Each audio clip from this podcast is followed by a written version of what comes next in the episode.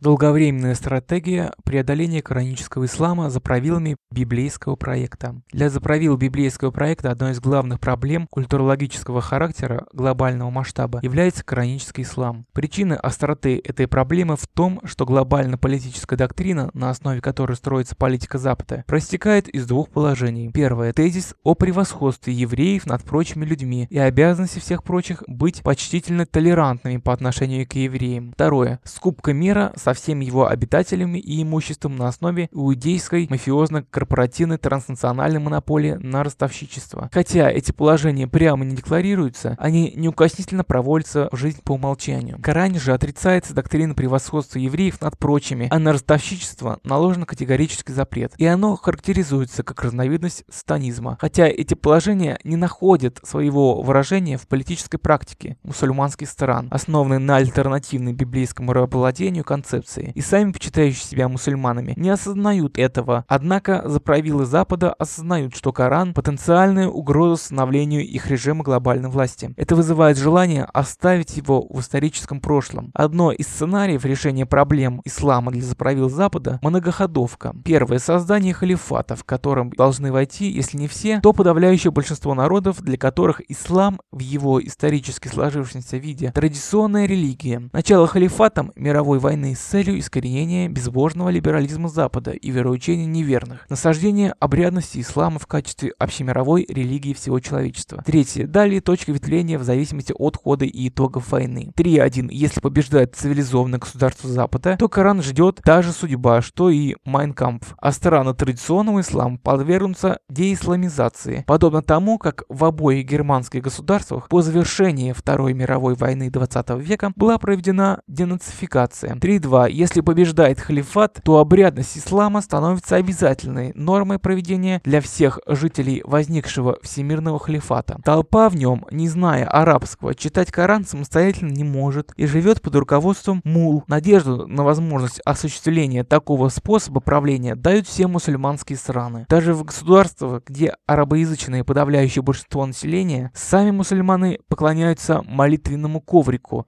не соотнося свою жизнь с Кораном, а их жизнь жизненный уклад и идеалы мечты весьма далеки от коранического завета о построении Царства Божьего на земле, которое должно искоренить тиранию одних людей над другими. Муллы, как профессиональные корпорации идеологов, которая будет толковать жизнь со ссылками на Коран, ориентируясь на интересы своих закулисных хозяев, примерно так, как это делали талибы в Афганистане, и как это делало и делает мусульманское духовенство во всех странах. На следующем этапе, когда власть мул всем станет ненавистна, вследствие ее зацикленности на обрядности и неспособности являть и решать реальные проблемы жизни обществ, всемирное антиисламское восстание, освобождение от власти мул и, как по пункту 3.1, деисламизация, изъятие Корана, из общего доступа и помещение его в спецхраны библиотек, чтобы могли его цитировать только особо доверенные историки, показывая читателям, от какого зла избавилось человечество. О том, что Коран и ислам второй половины 20 века стали главным объектом целенаправленной клеветы и дискредитации, обыватель на Западе не подозревает. У него есть дела поважнее, нежели взять Коран, прочитать его как послание, адресованное ему персонально, и соотнести написанное с жизнью, чтобы увидеть эту клевету и отступничество мусульман от заповедного им в Коране. Сейчас целенаправленно осуществляется первый этап многоходовки. В ходе первого этапа в мире ислама режимы, приверженные мусульманскому традиционализму и не проявляющие агрессивности по отношению к инаковерующим соседям, подвергаются давлению со стороны оппозиции, псевдоисламских фундаменталистов-радикалов. Вне ареала распространения мусульманской культуры целенаправленно создается образ врага, на которого назначены те же самые псевдоисламские фундаменталисты-радикалы, которые которые расшатывают режиме мусульман-традиционалистов и проявляют агрессивность по отношению к инаковерующим. Решению этих задач служит глобальный терроризм под вывеской Аль-Каиды и борьба Запада с ним такими методами, что в мире ислама они воспринимаются как агрессия Запада. Последний создает в мире ислама массовку для псевдоисламских фундаменталистов-радикалов. В этом сценарии задействованы практически все традиционные мусульманские государства. От Афганистана в нем потребуется поток наркотиков, как одно из средств возбуждения ненависти ненависти к исламу вне ареала мусульманской культуры. Поэтому все негодование западных и российской СМИ по поводу наркотрафика из Афганистана при отсутствии политики оказания Афганистану помощи в перепрофилировании его экономики на выпуск иной экспортной продукции, только средство разжигания антиисламских настроений в странах, где растет наркомания. От Пакистана в нем требуется нестабильность режима мусульманского традиционализма и утечка ядерных технологий в другие мусульманские страны. От Ирана создание ракетно-ядерного оружия. То есть политика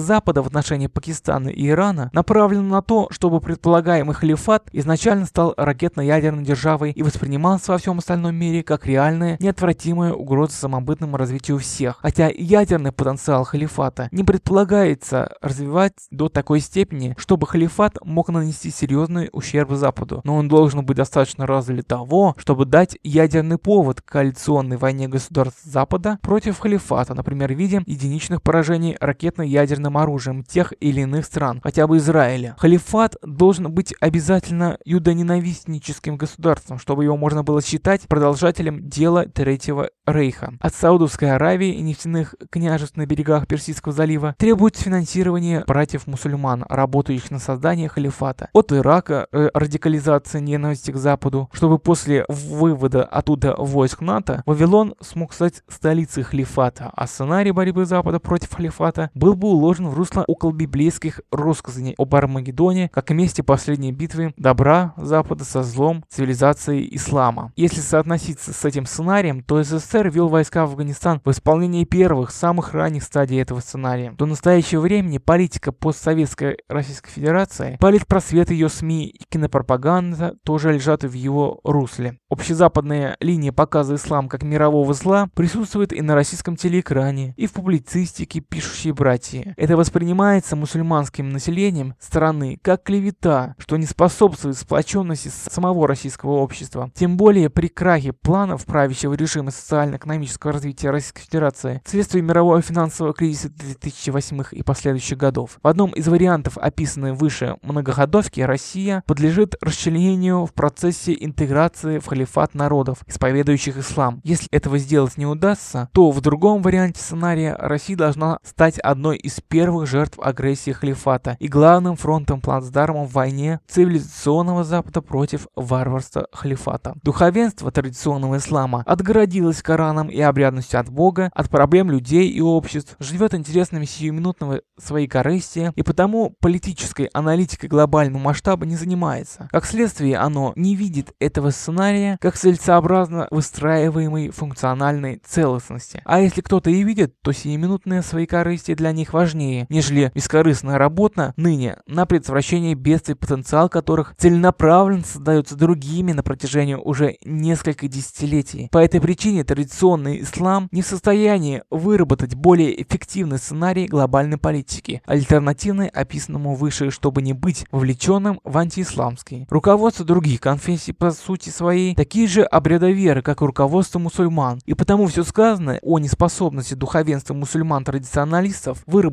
и осуществить альтернативно этому сценарию касается и их. При этом убежденные в том, что они христиане, они работают на библейскую доктрину скупки мира на основе иудейской монополии на ростовщичество, поскольку за 1600 лет существования христианства после Никейского собора не смогли выработать свои глобальные политические доктрины вследствие того, что не могут объявить сатанизмом расово-ростовщические заповеди Ветхого Завета. Недееспособность государств, как мусульманских, так и Запада, вовлеченных в реализацию описанного сценария, приводит к тому, что он может быть сорван только инициативой людей, частных лиц и общественных организаций, как юридически оформленных, так и не считающих необходимым документировать свою деятельность. В конфликте цивилизации, на реализацию которого направлена описанная выше многоходовка, нет правовой стороны. Избежать конфликта на основе подхода «все живем мирно», опираясь на свои традиционные верования, не вмешиваясь в дела других культур, не удастся по двум причинам. Первое – это нормы социальной организации и этики, свойственные традиционным культурам, не во всем совпадает, а по некоторым вопросам жизни людей объективно конфликтны. Второе. В мире есть транснациональные политические силы, которые достигают своих целей путем создания управляемых конфликтов на основе искусственной актуализации разного рода противоречий, объективно свойственных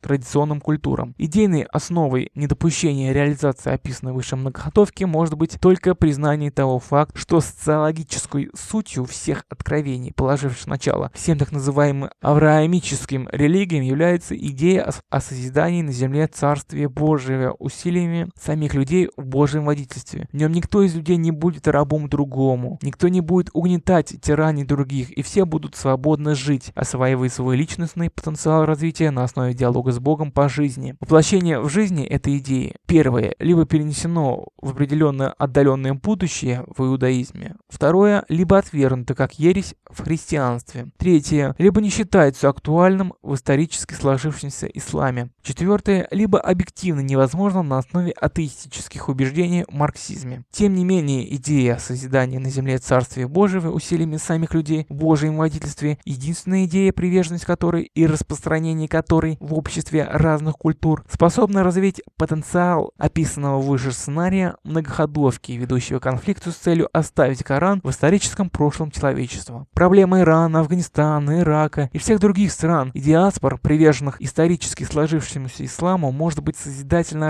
разрешены только на основе инициатив людей, направленных на становление на земле Царствия Божьего. Вне этого глобального политического контекста они неразрешимы и все эти страны, вне зависимости от того, когда и как у них сложатся отношения с библейским Западом и НАТО, обречены быть топливом в описанном выше сценарии многоходовки. 12 февраля 2010 года. Внутренний предиктор СССР.